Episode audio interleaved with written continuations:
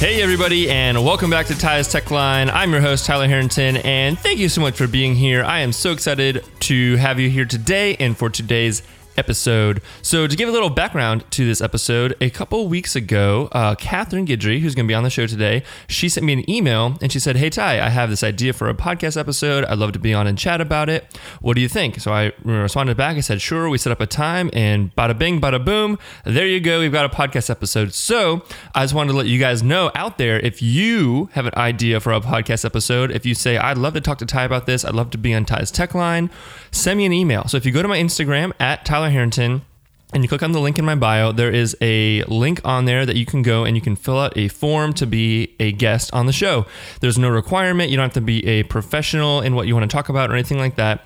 All you really have to have is an idea and a willingness to get on here and chat with me for, you know, 45 minutes to an hour about whatever it is. So if you have any sort of an idea, something you'd like to chat about, something you'd want to have on the podcast, go on over there, fill, out, fill that out, and I would love to have you on. And that's exactly what Catherine did, and that's how we got here today. So just a little bit of a background on Catherine. Catherine is a Louisiana based hybrid photographer. So hybrid basically means that she shoots both film and digital. And this is becoming extremely, extremely popular in the wedding filmmaking industry today. There are more and more people who are starting to jump into the world of film photography.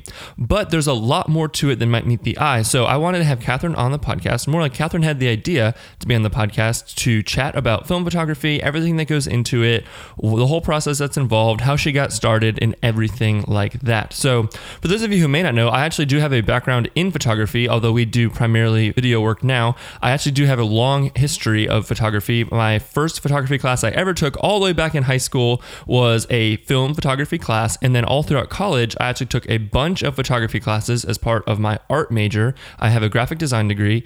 And as a part of that, I had to take a bunch of different types of film photography classes. So I'm actually re- relatively familiar with the film photography process on more of a 35 millimeter basis. However, Catherine is going to talk to you guys about the difference between 35 millimeter film, 120 film, everything that goes into getting started in film photography for weddings and portraits and those types of things. So this is a really awesome conversation. Catherine is so so fun. You can definitely tell she's from Louisiana. She has an awesome accent, and I hope you guys really enjoy this conversation.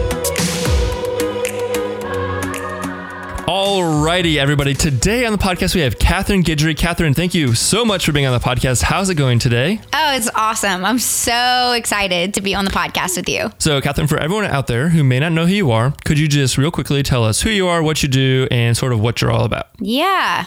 Gosh, that's such a crazy question. Like, who am I? um, Who are you? I am a Louisiana based film and digital photographer. So I do photograph hybrid. Um, the majority of my business is focused around wedding photography. That's pretty much been the bulk of my business for about the past almost 10 years actually. And recently I've been dabbling more into other areas of photography. So just started branching out into newborns, family. Um, I've always done a little bit of commercial and product photography, but I'm really just trying to spread my wings a little bit this year and, and try some things different um, than I have been before. But yeah, um, what else could I say? I'm a southern southern girl, born and raised. I've always been from here. Yes, people can probably tell from your accent. And you're from Louisiana, correct? Yes, Okay, I'm so- from Louisiana. I'm going to ask you a question. I'm going to preface it by saying I know nothing about the geography of Louisiana, but what part of Louisiana are you from? Okay. Oh, that's a really good question. So originally, I'm from a super small town called Morgan City. Like people only know about Morgan City if they've driven past it. Got it. Okay. so is this like north, south? Right. Um, it's pretty far south. Okay. and um, pretty central to the state. And then for college, I studied architecture. I went to the University of Louisiana at Lafayette, and I lived here following college. I, so I went here for undergrad and grad school, um, and then after graduate school, I stayed here for another, I guess, about five years, and then I relocated to New Orleans for a little while. We lived there.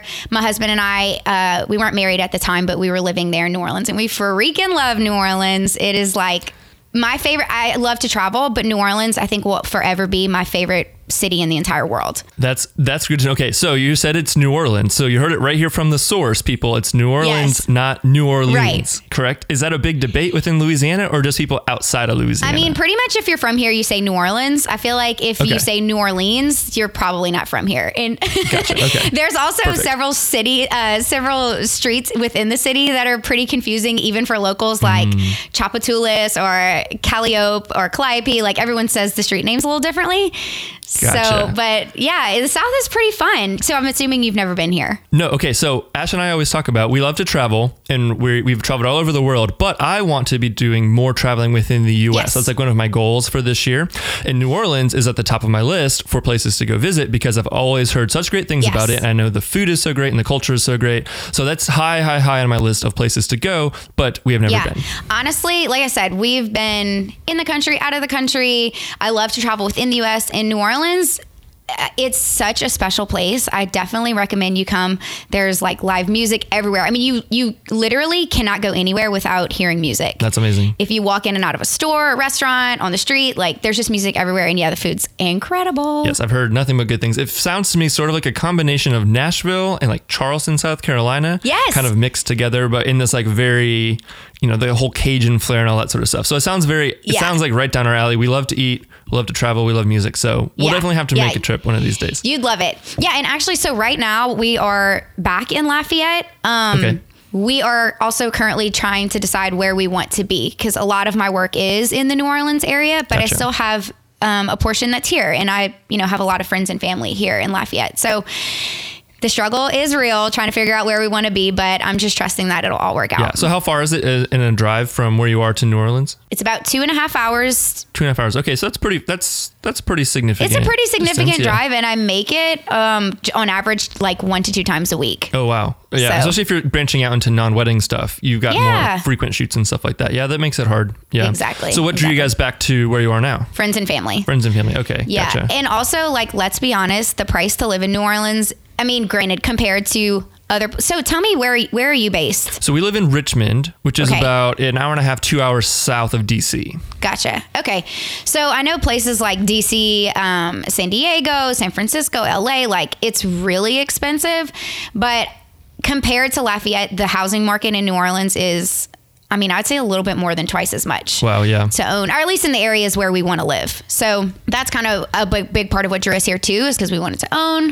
Um, and now that we've lived in the house that we own for like two and a half years, it's like, okay, cool. Like we've done that. Do we want to stay? You know, so on and so forth. Yeah, that's always hard. The, the draw of having family is really nice. We like Richmond because we're really centrally located. My, I grew up in the Northern Virginia area, right outside of DC, and my parents still live up there. Ashley's family is from more of like Southern Central Virginia, so they, they live about two and a half, three hours to our west.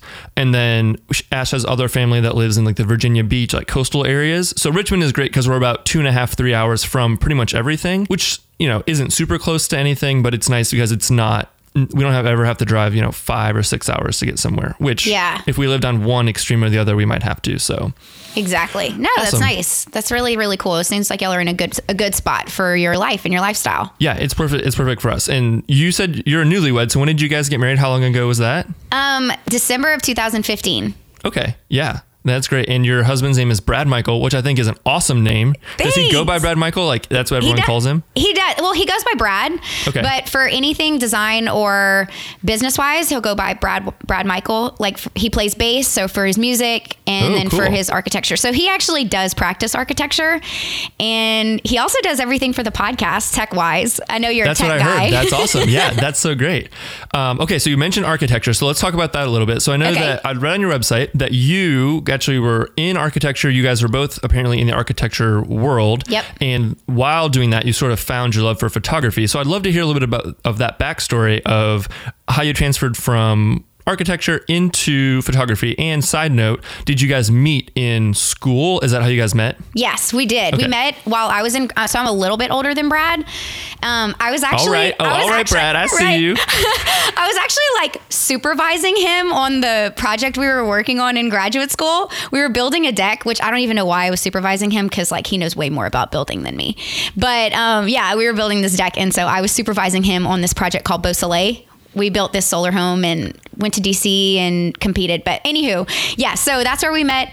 As far as my backstory into photography, so in my second year of college, I was in architecture school, and my boss at the time basically volunteered for me to shoot this event. A friend of hers was looking to hire somebody just for extra cash to photograph at it was like a high school dance or something. So I literally had no interest in photography other than that growing up, of course, I did tend to be the one documenting things. I actually watched a home video of mine um, like the other day, and I, I was literally carrying this video camera with me everywhere. I guess I just find joy in documenting what's happening, maybe because my memory is so horrible. Um, but whenever she referred me for this job, I really didn't anticipate what was to come. So Did you have a camera already or anything No. like that? Or how did she know that you would even be able to do what she wanted? Well, I mean, so obviously I had that video camera that I talked about, and then I had like a point and shoot for architecture school that I used to Mm-hmm. document my projects. But no, like when I showed up, he provided all the gear. It was very easy. It was just like grip and grins and candids and stuff like that, walking Gotcha, around. Um, but funny story. His name was also Brad, not my husband Brad, but his name was Brad, and we actually did start dating. Oh, wow. And and um, so he was pretty instrumental to my photography career because I got to see the business side of it. Although I wasn't interested in the type of work he did, so he did mainly like school and event photography. Um, I just really admired that he was doing something where he could be out on about, out and about, on the go, and every day was different. And I just was really intrigued by photography in general. Well, I would say this was still pretty much in the early years of Facebook, and so yeah, so what year was this about? it was So like a- 2006. okay, okay. Um, so whenever I was one day on Facebook, kind of like looking around, I came across this wedding album, and I it's it's so funny thinking back to it, but like that wedding album completely was like a light bulb for me because I had never seen wedding photography done in that way. it was just really creative. It was really different and artistic, and I was like, oh, like this is wedding photography, and it just sent me in a spiral. I became really intrigued about wedding photography. I started reading about it, learning about it. Um, I mean, I would stay up until two, three in the morning, like on forums and blogs, and Yeah, because this was like the peak of like wedding blogs, and this is kind of like the transition right in that like 2008, 2009 time frame. Yeah. Where yeah, wedding photography completely flipped on its head and became kind of what we know it as today. Whereas before it was very like male dominated and very like just like show up, take the photos, no relationship, none of that sort of stuff. So you, you were kind of right in that sweet spot of everything starting to get. A hundred percent. And like even at the time, I think Jasmine Star was like up on the rise and she, mm-hmm. you know, was blogging a lot. And I remember reading every single blog post she had ever written and just really doing everything that I could to soak up the knowledge. And so I told that other Brad at the time, I was like, I want to photograph weddings. Well, obviously our relationship ended, but our friendship didn't. So he referred me to my first bride and photographed my first client loved it. A friend of my mom's hired me for her wedding. And so I shot probably like, I don't even know the exact number, but maybe somewhere between like eight and 11 weddings in grad school. Okay. And then by the time I finished graduate school, I just decided, I don't think I want to do architecture. Like, I really, really want to do wedding photography and I feel like I can and I just need to make it work. Like, I really, really want to do this for a living. So you had like purchased cameras and stuff like that. I'm assuming that you started off digital with everything. Yes. Yes. I started off digital. I started my, I basically have done everything in my business debt free. So That's great. um, from the bottom, literally like I would get paid a couple of hundred dollars and I would rent a camera. I didn't even buy it because I didn't have enough money to buy it. I don't even think I had a credit card at the time. Wow. And so very, very slowly I built up my gear. So I started with, I think at the time I had like a Nikon, is it like a 2D2 or I don't even remember what it was anymore. D700 was, I think, my first professional camera. But before Okay. that, there was another camera that I bought. God, it's been so long. Do you remember? Do you shoot Nikon? I, I see. I don't. shoot- I was going to ask. Okay, so you're a Nikon girl. Yeah. Is that what you're telling me? Yeah. Okay. Yeah. So I don't. I've always been Canon way Okay. since the beginning. So I'm not as familiar, but it was probably yeah, like because they have like the D like 750. So maybe it, It was, was like the pre that. like, It was two, like- like 250 or something like that. It was yeah. like I want to say it was like D two hundred or D three hundred. that- I that think it was right, the. D three hundred, and then um, my next camera after that was the D seven hundred, I believe, and then the D3X, D3S, excuse me, which is what I'm shooting with now.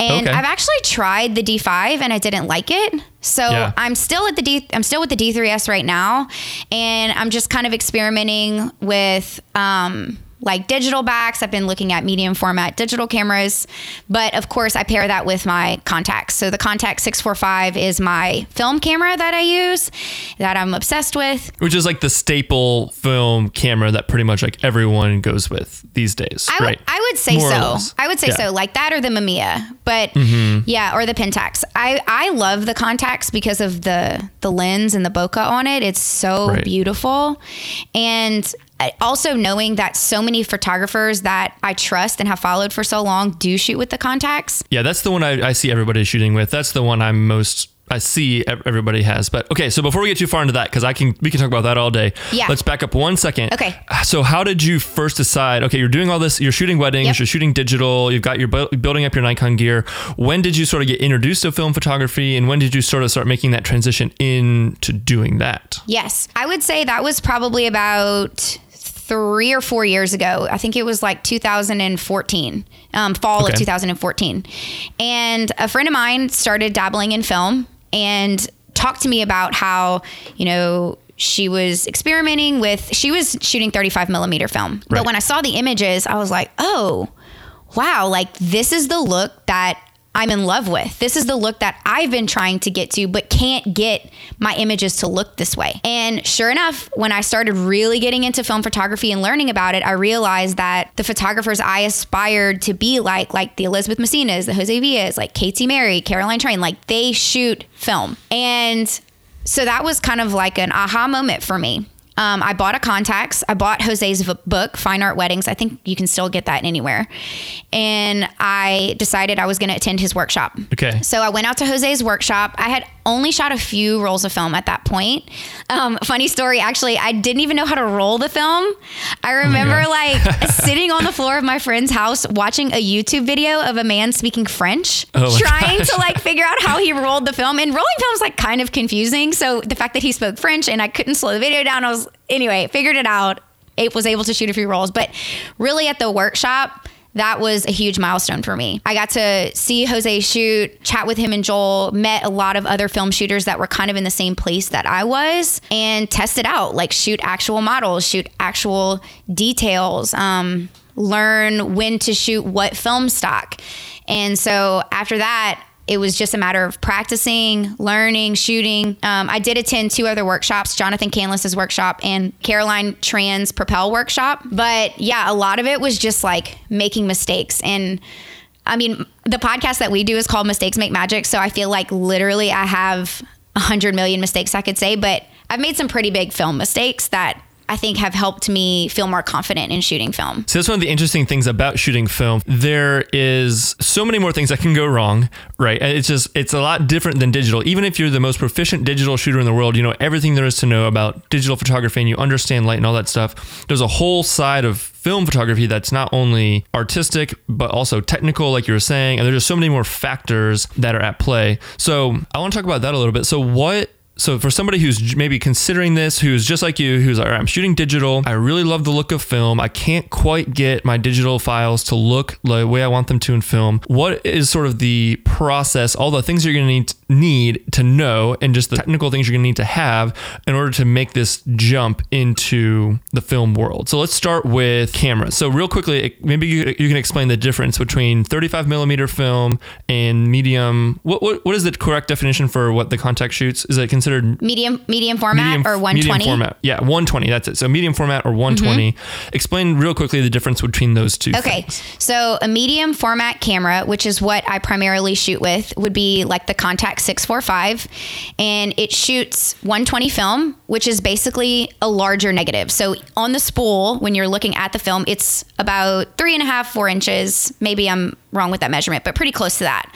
Um, so it's a larger negative than the 35 millimeter film which I have the F100 as my 35 millimeter camera, and the negatives are smaller. So that's going to be really important when it comes to printing because you're not going to be able to print a 35 millimeter negative as large as a medium format neg. So, like, I've printed a film photo with a medium format camera scanned on a large scanner up to, I think, like 40 by 60. And you Oh, can wow. even Yeah. get a medium format negative scanned at Richard Photo Lab on a drum scanner for even bigger, like full wall size print, you know, like huge. Um, but yeah, so things that you need. The Contax camera was how I started, and I actually pieced mine together because they don't make this camera anymore. Right. So I was going to ask, they don't make them at all. So if you want to buy one of these cameras, you're you have to buy it used. Correct. You have to buy it used. It's fairly easy to find, but what's difficult is finding it in the kit that you want. So, like, I wanted the 80 millimeter lens, the f2 lens with the Contax body. And the camera that I bought, I bought was like in pieces, so it didn't even have the prism, which goes on the top that like flips the the view. Oh, uh-huh. So you could, yeah. So like I had to buy that, and then the body and the lens, and piece it together. Uh, I found that on eBay. There's also a group on Facebook called the Contax 645 group, and people do a lot of times sell those used. Gotcha. Okay. And I have several of them because um, I just feel like sometimes they break or aren't working correctly, and because they are old. And so I just like having three or four on hand that I can use as needed. Gotcha. Okay, so you've got your camera body, you've got a lens, and Okay. I found I feel like most film photographers really only have one lens. I don't know if that's true or not necessarily, because I feel like for digital, I feel like everyone's got oh I've got like ten different lenses that I can use or whatever. But for film, do they for the Contax specifically, do they not make as many different ones? Do you have more than one lens, or you just prefer the 85 because it's the best? Okay, so for the Contax, I love the 80 because it's Or the a 80, sorry, beautiful yeah. portrait lens and it's equivalent to about a 50 millimeter on my D3S. Gotcha. Okay. Um, but there are also there's also the ability to use your say like your Nikon lenses. I have a ton of them. Like I have a 24, a 50, an 85, a 60 millimeter macro, and then a 70 to 200. And I can use all of those on my F100. Oh, okay. And the F100 is the one that's 35 mil, and you can Right. autofocus with that. Oh, gotcha. Okay, yeah. So- so, so- that's kind of. Would you suggest people start with that to kind of get used to the used to film and stuff like that? Because it's a, it's a that's a much less investment. So how much does a Contax run? If you wanted to get a Contax in the lens and everything you need to start shooting, if you had to guess, how much money do you think you'd spend on that whole kit? So I would say about 3,500 would be Okay. a good middle range. And for the F100, I want to say it's only just like a couple hundred dollars. Right. Yeah, you can get So, you can yeah. find those pretty pretty uh, affordably, especially if you get some of the older ones that may not have the autofocus and stuff like that. Just to learn how to use it, I feel like you can find those older film cameras for Yes. relatively very cheap, just to kind of start getting used to. Yeah. What it's so like to answer your film. question, yeah, I mean, I actually would suggest starting with a 35 millimeter. I didn't. Honestly, though, I would suggest it because I just mentored. Um, she's a former bride of mine, and now she's doing photography. So check her out. Her name's Ashley Landry or Ashley Hooker, and she is shooting 35 millimeter to get into film. And I love it because it's going to be less expensive for the film itself. You're going to get more shots per roll. And you know, it's the autofocus. One of the trickiest parts of shooting the Contax is manually focusing it, Right. and actually getting it in focus, making it sharp. But with the autofocus on those Nikon lenses or, or Canon lenses, depending on what camera you're using, you can eliminate that extra nervous factor and just focus on am I setting my light meter correctly? Or even you could probably use the in camera meter. I don't. I like to mm-hmm. meter. That's another thing you need. You need a light meter. Right. So, So- explain that. So explain why the light meter is important. Okay, so the light meter is important because unlike a digital camera, you can't see what you're shooting. There's no digital back. I mean, you can put a digital back on your Contax, but you're going to get a digital photograph. Right. So There's no preview. Like you can't look at the camera and say, "Oh, it's overexposed. Let me adjust." Whatever you you know, you've got. You know, you click it and that's what you get. Right. So you have your your film, and your film is going to be a certain speed. So I love the Fuji 400H. Which is essentially like your ISO. Right. Right. I if love you were speaking digital terms, mm-hmm. right? Yeah, so I love the Fuji 400H spe- uh, film because um, it's so beautiful. The color is absolutely gorgeous, and that ISO is 400. So you know right. when you go to shoot Fuji 400, it's a 400 ISO film. So you can set your camera, like it's talking about on the Contax. I can say, okay, I know this film speed is 400. I know that my aperture is going to be, you know, 2, 2.8. And then all you need to do is basically like set your light meter to reflect those numbers and then get your shutter speed. Right, and then that helps you get your proper exposure. That's pretty much how you you dial it in. So you put you take the light meter, you hold it up next to your subject on the lit side of their face, hit the button, it gives you a reading. Yes. You dial that into your camera, and then you know that what you're going to get more or less is going to be correct. Correct. Right. And within film, there are things that everyone does a little differently.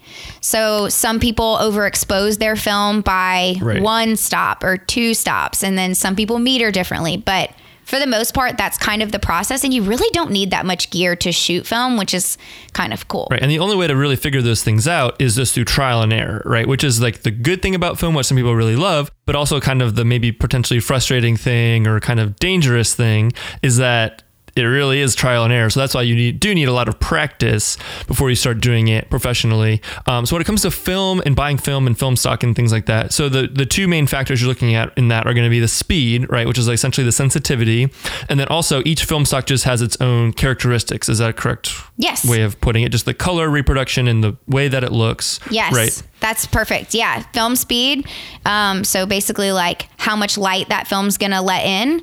And then also the color. So even if you have two film stocks that are the same speed, so say like Portra 400 and Fuji 400, they're going to look differently. So the Port- Portra 400 might be a little bit poppier. It might have warmer tones, more browns, and then the Fuji 400 might be a little bit creamier with like more greens and a little bit of a softer film. Right. So you got to figure out kind of what's best for you, what's going to be best for skin tones, what you're shooting, your look, your vibe, those kinds of things. Absolutely. That's great. So then where are you buying your film? Because obviously they, someone somewhere is hopefully still making film. It's kind of a, it's one of those things that's interesting. It's sort of, a, it died off for a long time and it's had a huge resurgence in the past couple years with film photographers. So where's, where have you found the best place to buy your film? I buy my film at Unique Photo.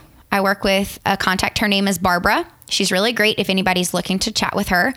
And I usually buy in bulk. So I usually buy about 500 rolls at a time. So that way, A, I get a better rate. If you buy one pack of Fuji 400, it might be, I don't know, I'm guessing, but like $7 a roll or something like that.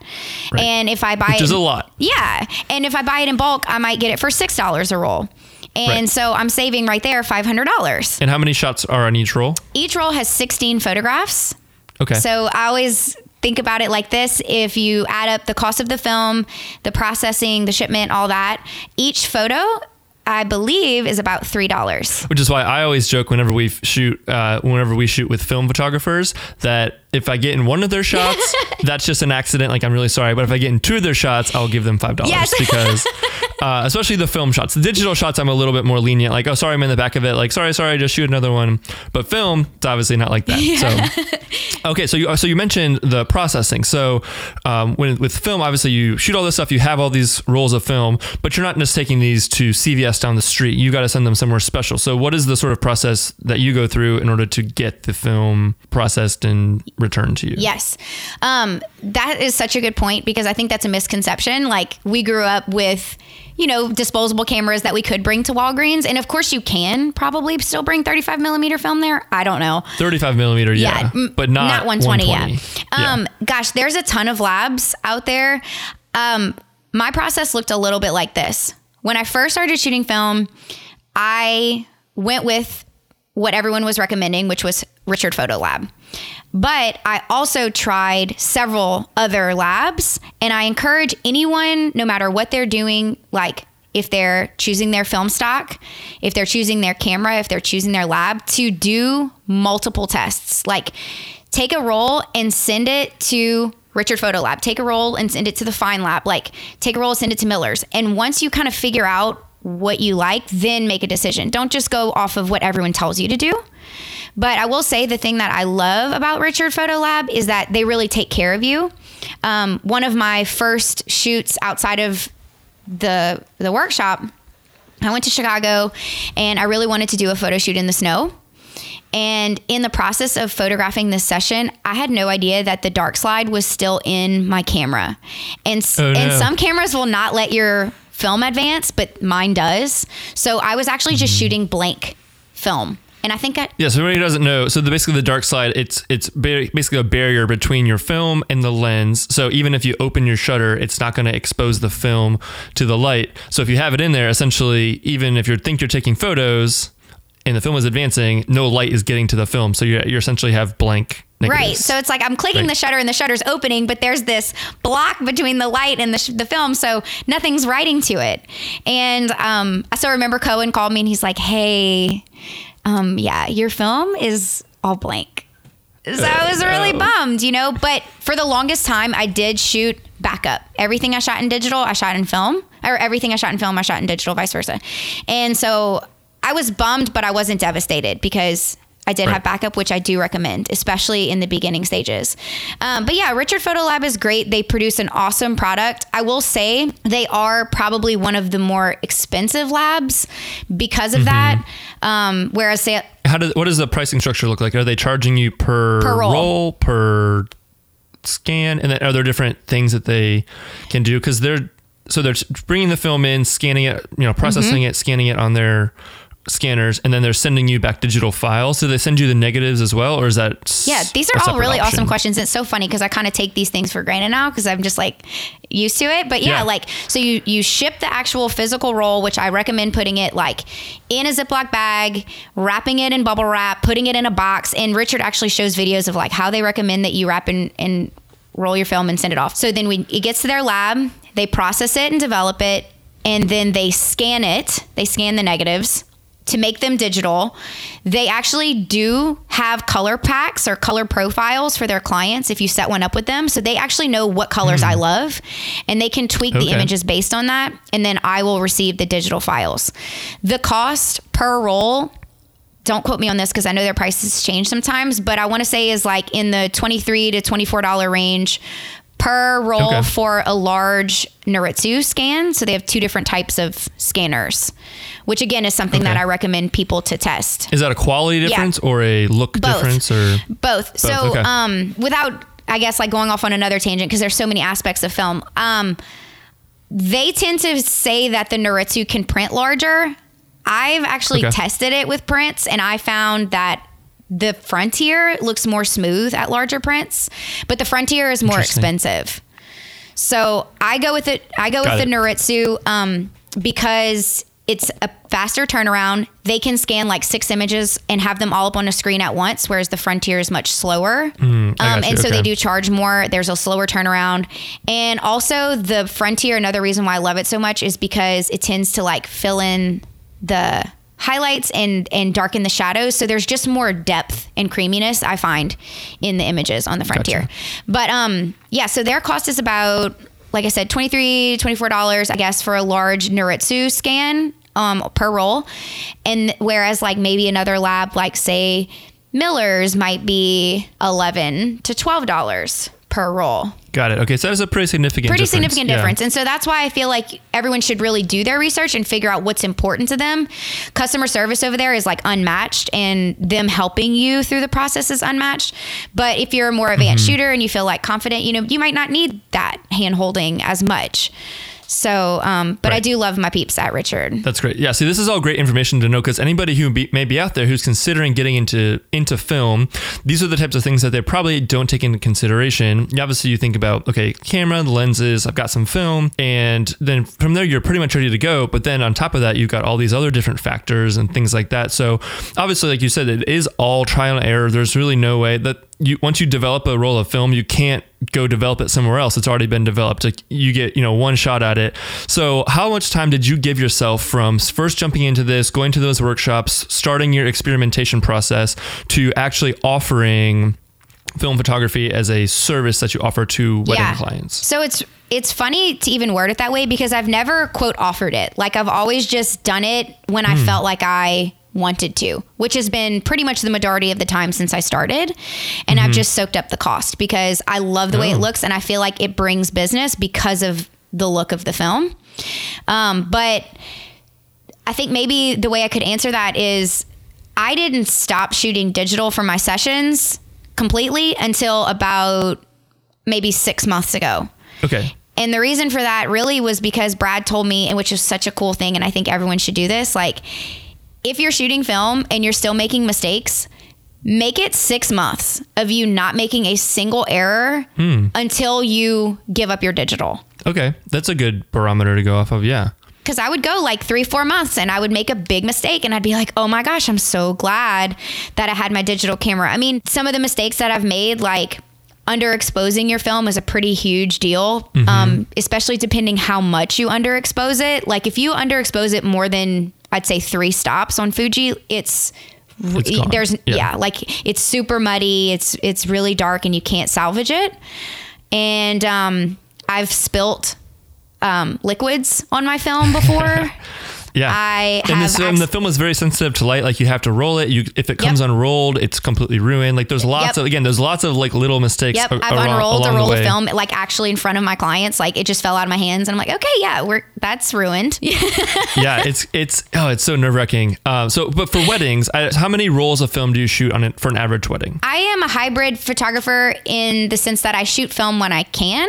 Okay. um, but I'm also a very nervous person, and I really lean heavily on digital for my weddings. Okay, right, which I think is probably smart to a certain extent. Yeah, Um, yeah I, I just i can't get past it yet you know Yeah. but um i mean i've shot up to like 25 rolls for a wedding which Okay. i think someone who shoots only film or majority film on average shoots between 30 and 40 i'm hearing on average Mm-hmm. Um, but i don't shoot my receptions in film whereas like maybe say jose i'm pretty sure he shoots all film Right. So that's some of the uh, disadvantages maybe to film is that the high the sensitivity to light is set and is according to your film stock, but then the grain that you start getting as you go to higher film stock, because you can get like 1600 is probably the highest you would ever shoot for something realistically. And even that is going to be pretty grainy. And usually you only want to shoot in black and white.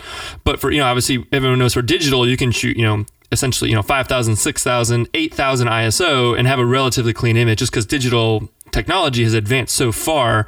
But you don't really have that advantage for for film. So are you just shooting primarily like details and then portraits and, and those types of things, maybe like a shot or two during the ceremony? Is that pretty much what you're what you're doing? Yeah, pretty much. Like basically, when I have enough light, I always have my Contax on me, and I'm shooting it as much as I can, like during the ceremony, during the prep, during details, and then once it gets to reception, I might shoot a few cake cutting photos with a video light or a few details with the video light. But um, for the most part.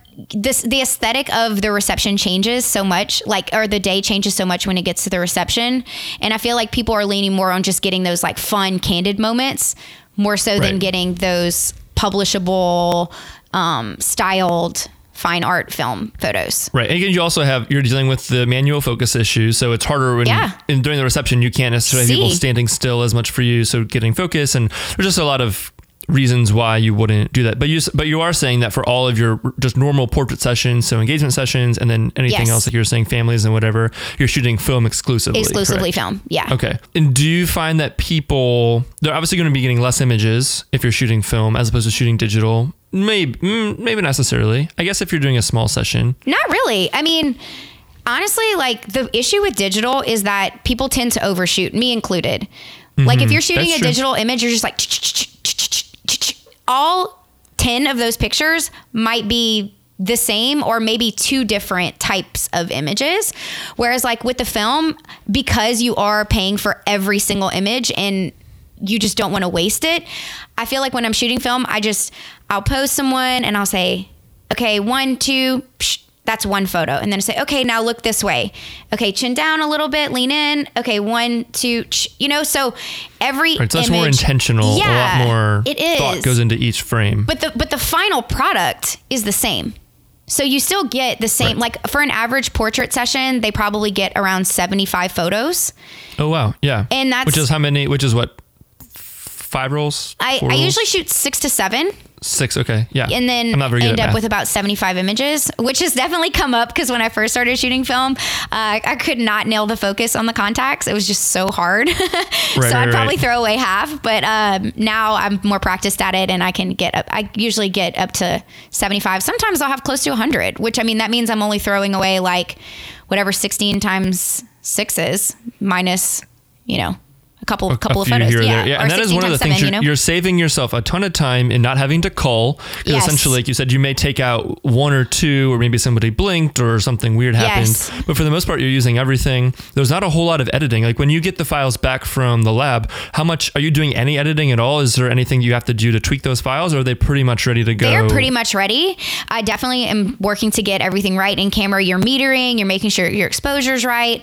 But I do tweak the images. So um, I'll, of course, straighten them, crop them on occasion. I'm pretty much cropping in can- camera, but like slight cropping.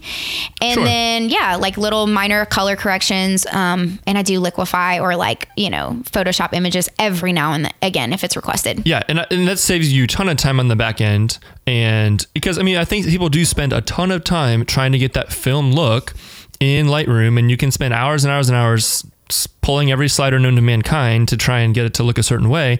When in reality, like, y- there's only so much that you can do to make it look that way. Yeah. Yeah, that's really great. So, what would you say is your main reason for wanting to shoot film or digital? Like, what is the thing that I, I've aside, I guess, from just the look of it, which kind of initially drew you into it? What are some of the other advantages that you see to shooting digital, or sorry, shooting film? I don't know if there is another advantage aside from the way it looks. I mean, it's to me a little bit more mentally exhausting because I have to it is easy Technical. but it is technical. Like every time I pick up the camera I have to make sure my aperture's right. My shutter dial hasn't spun. My you know meter is correct. And I have my dark slide out. You know like you have to go through those steps steps every time and you can't just check it and see oh gosh like I accidentally shot this the wrong way. But I feel like the look of it is truly magical.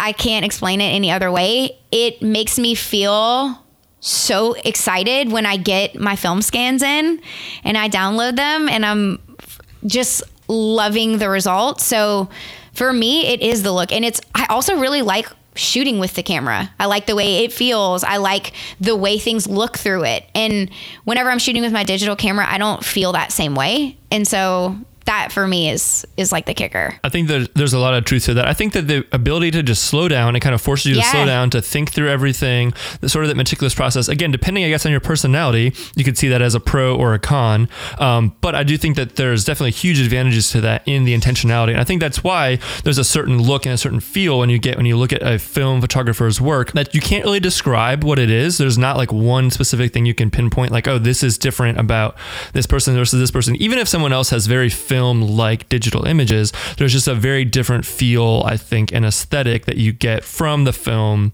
And it's a combination, I think, of the technical of what's actually happening, you know, the actual physicality of the film and those types of things but also like you said the mental the thought process the intentionality all those types of things. What i think that i found very interesting that you mentioned is that you're not actually pricing necessarily accordingly. How do, how do you handle that? Because obviously the cost of film over digital is significantly higher. So you're not necessarily doing anything to roll that in or you're just considering that as part of your pricing in I would general? say when I first started shooting film, I didn't at all. I just Okay. ate it. I ate the cost. I decided this was something I was really passionate about. I wanted to learn it and give it a go, even if it meant me losing money or losing profit. okay Um, Right. Because I have developed and fine tuned my skills in film more than I when I started, I've been able to elevate my prices. It, it does Gotcha, okay. differentiate me quite a bit in this area. There's a few film shooters that are also equally as awesome and talented, but I think shooting film does differentiate me to some degree here. And so I have been able to elevate my prices a bit since. Gotcha. That makes sense. Yeah. And that's the thing. I mean, there's so many photographers these days. I mean, everywhere the, there's just so many photographers in the market that it's really hard to stand out unless you have a really specific style or whatever. But by shooting film, I do think that gives you an advantage and kind of puts you in a different level almost. And I think it makes sense. I mean, most film photographers I know are charging higher prices for just as a general rule of thumb than not just because of all the, what we talked about all the things you have to do in order to make the same amount of profit. Like you actually have an overhead cost that you're having to deal with for every every single wedding. Do you have anything specific in any of your contracts or any of your wording or anything that you send to your clients that sort of covers you from a legal standpoint? Again because we talked about all the different things that can go wrong you know between actually shooting the film loading the film rolling the film mailing the film scanning the film like all those things. There's things that can go wrong along the way. Do you have things specifically in your contract that, that, that you would suggest people have in their contract to help protect them in case something does happen? Yeah, and actually, I want to mention two things that I have in my contract. Um, so one thing that I have is that if anything was to go wrong with whether it be film or digital, because things can go wrong with digital too. You know, no, no system is flawless. Yeah. But if something was to go wrong and I wasn't able to deliver the images, it would a kill me, but b like I would um, obviously refund their money. Um, there, it's so hard because that even seems just so I don't know, like it's invaluable, you know? And that's why I don't shoot a ton of film for weddings, honestly, because it does scare me so much. But like for a session, I would, you know, offer to reshoot shoot the session for sure. And if that wasn't an option, then I would give them their money back. Thankfully, that hasn't happened yet, and I'm very grateful for that. Another thing that I do have in my contract is that it's it's basically called artistic style, and it says that over time my style evolves and changes and basically can't have somebody request their money back based on like artistic style. Because you know Gotcha. that's Okay. kind of a tough Yeah, one too. And i think mediums do change. Like caroline tran actually she i mentioned her earlier in the podcast she has been shooting film for years and years i attended propel her workshop and like now she's moving into a space where she's shooting me- more medium format digital and using a preset that looks like film and so like Mm, mm-hmm. Gotcha. Okay. that's changed Yeah. for her and that could change for me or anyone else and so i think it's good to protect yourself from that as well not just the loss of the images but also artistic and style changes Right, and you're not guaranteeing X number of uh, digital or digital images versus film images. no i'm not like but i do think for clients it's a good idea for them to ask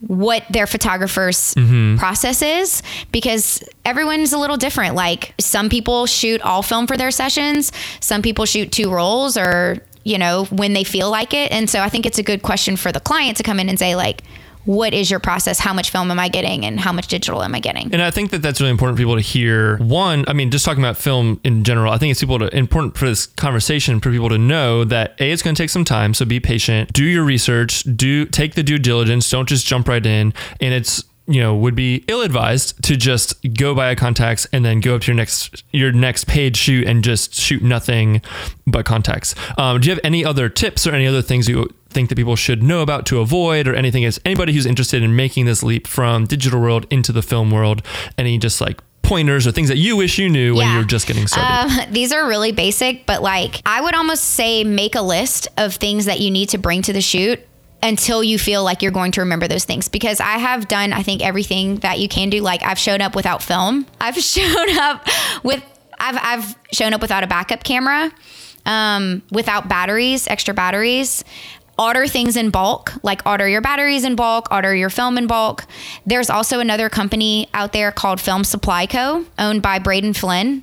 And he actually works with photographers to give them a discounted rate if they're a member on film. Okay. So that's a really great thing to looking. And, and also, if you are a, a, a client of Richard Photo Lab, they give you a discount on your processing. okay that's great yeah Yeah, yeah. So that's good. And just practice. I mean, like specific things I've done, like I mentioned, was I've spun my aperture ring. Like that dial spins very easily hmm, on the mm-hmm. lens, and so I actually have a habit of like just basically twisting it before I shoot and make sure that it's on f2 or f2.8 and just always checking the settings. Have a good light meter, have maybe even a backup light meter on your phone if you ever get in a situation where you forget your light meter. Yeah. I've used the light meter app. There's also, oh gosh, I can't remember the name of it right now offhand, but there's like this little bulb that I just found out about um, that you can buy and plug into your iPhone. yes i've seen that yeah that's really interesting I can't, do you know, remember the name of it? i don't remember off the top of my head i can Maybe look it up really quick while we're chatting. But basically, you can find it on Amazon and it plugs into the charging port of your iPhone. And it's pretty Lumu, accurate for the ambient light called. setting. What is it? is that the one you're talking about lumu Yeah. l-u-m-u That's it. That's it. Lumu. Yeah. And um, it's very accurate for the ambient light. If you're metering um, with the bulb and not spot metering, it's not quite as accurate for that. But that's a great backup if you do forget your light meter and way more accurate than just using your iPhone. Uh, question Do you have any resources on your website for people who are looking to get into film? Or if you don't, do you have any suggested places where people can go to kind of learn all Mm-hmm. this stuff or a good place to kind of find information and knowledge on getting started in film photography? Yeah. I do not have that, which that's something that I'm working on this year is basically creating a resource page for photographers to come and learn and get that insight. But I don't have that yet. So maybe by the time, I don't know if people listen to this in a year. Um, right now, I would suggest Nancy Ray has a film course called Foundations in Film. Okay. I've heard good things about it from actually Ashley Hooker, the girl that I recommended earlier to check out. So she used Nancy Ray's film Foundations in Film course. I also highly recommend Jose's book that I talked about earlier. Yes. I definitely encourage people to sign up for Richard Photo Lab's email list. They send out emails probably once a month with like tips on packaging your film or the difference between the Noritsu and the Frontier, sca- Frontier scanner, stuff like that. And um, and I definitely suggest that people attend at least a film workshop um, at some point so that they can just connect and learn from somebody who is very professional. That's awesome. Yeah, I think there's nothing more valuable, especially with film, because it's such a hands-on thing. There's so many different, like back. It says a lot of back and forth trying to figure that out. That I think you're right. Having a, some sort of a in-person workshop type experience would probably be the best thing. So that's great. So we'll take all those resources and I'll put those in the show notes. Make sure if anybody's interested in those things, they can go check all that stuff out. Cool. Um, but what, real quick before we jump off here, uh, you keep mentioning Jose Villa, and I think I, I would be uh, I would be a terrible person if I didn't bring up the fact that you've had Jose on your podcast, and I want to give you a chance to talk about your podcast. So you've mentioned it a few times, but let me hear about it because you've had some awesome guests on there, including Jose Villa Yep. and Jasmine Star and Ashlyn Carter, like all these great people. So for real quick, just tell me about your podcast and let everyone know what it's all about. Thanks. Yeah, so the podcast is called Mistakes Make Magic, and it's intended to share with other creatives and entrepreneurs success stories, but also stories about learning and growing through mistakes. And we have been really fortunate to have some really awesome guests on the podcast. I'm very grateful for that. Uh, like you mentioned a few, we've had, gosh, a ton of other really, really awesome guests. So we're on iTunes. You can also go to mistakesmakemagic.com, and we would love to have anyone tune in, whether they are photographers or not. We're trying to keep it open to different types of industries. Like today, I actually interviewed um, a calligrapher. So we're just trying to keep it open so that everyone can learn from different types of mistakes, not just mistakes within their own industry. Yeah, yeah, no, and that's so great. I've listened to a few, a few episodes. They're really, really good. And you said your husband helps you produce them, which I think is really cool. I know. Brad was like, wait, you're going to talk to Ty? Does he want to know about the podcast? Because I mean, like, we can get real geeky about that. He's so into the audio. He was such a perfectionist. We tested all kinds of different mics and. He's like me about photography, but about the podcast. Right, uh, we could literally have an entire podcast episode, and maybe we'll have to have him on to talk about that because um, that's one of the reasons I even wanted to start this podcast was because I also love like all the techie stuff and the entire journey of finding all the right equipment and programs and all that sort of stuff has been really enjoyable for me. Um, but yeah, so her her podcast is really great. Um, but in light of that, so it's you know making mistakes. So before we jump off here, the last thing I want you to hear from Okay. you is what is the biggest mistake that you've made in I, I want to say film, but let's just say like in your photography career in general. Okay. I am not a big fan of when people give generalizations um, about their mistakes. So I'm going to give you a specific example. Perfect. I don't know if this is the biggest mistake, but this is the one that's like standing out for me. Most memorable, yeah, that's great. Yeah. Um, so several years back, I auditioned for Creative Live, and I flew out to Las Vegas, and I. I, they chose like I think six people to go live, and I flew out to Las Vegas and I auditioned live, and it went okay. Like basically, what they told me was that my portfolio was good, but I wasn't ready to teach and I wasn't ready to educate. And I actually cried live on Creative Live. Oh no. It was super embarrassing. Sue Bryce was very honest with me and as she should have been and I just I couldn't take it. And um I think it was because I wanted it so badly and it wasn't happening. Well, after that, I think it scared me a lot and I was given some opportunities following that live audition, but I didn't really give myself the chance to push it. Like I was so scared. And so I think for me, mm, one of my biggest lessons has been like when you fall, take it in, let yourself be sad and like let yourself have that moment, but then like don't let it stunt you trying again or like moving forward again quickly. I shouldn't have let it kick me down for so long. So that's probably something that stands out for me is like just letting fear stand in my way. And I'm really excited to be doing the podcast because I think it has been building my confidence in educating. Like I really want to freaking help people. Like, Yeah. I mean, it's it is this is such a cool industry and there are so many cool industries out there and if everyone could do what they love for a living honestly the world would be so much better Yeah, I've been listening to a lot of Gary Vee stuff lately. You know, and Gary Vee has been talking about that a lot, and that you know he would much rather be making you know eighty five grand a year doing something he loves than Yep. making one hundred and fifty grand a year doing something that he hates.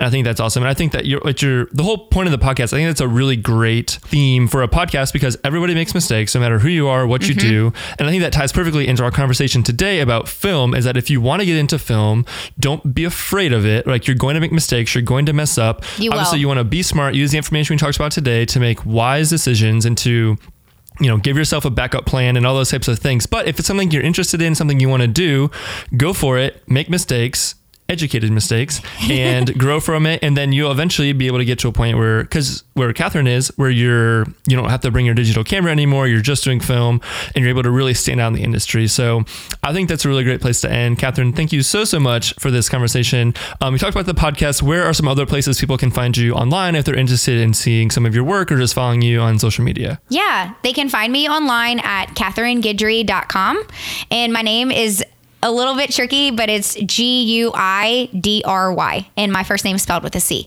So, CatherineGuidry.com or on Instagram. I feel like that's pretty much been the new version of a portfolio.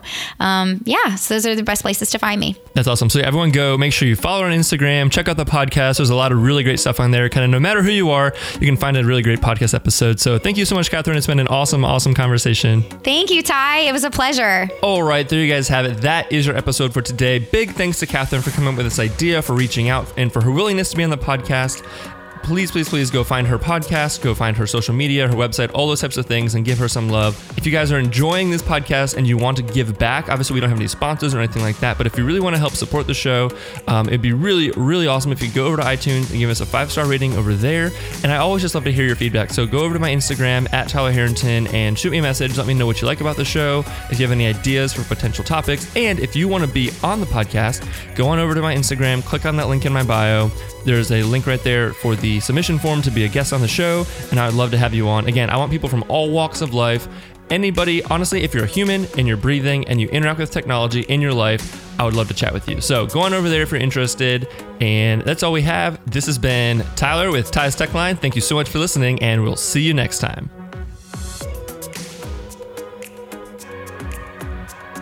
Signing off from sunny San Francisco, your host with the most, Tyler, the Tyrannosaurus Rex, Harrington.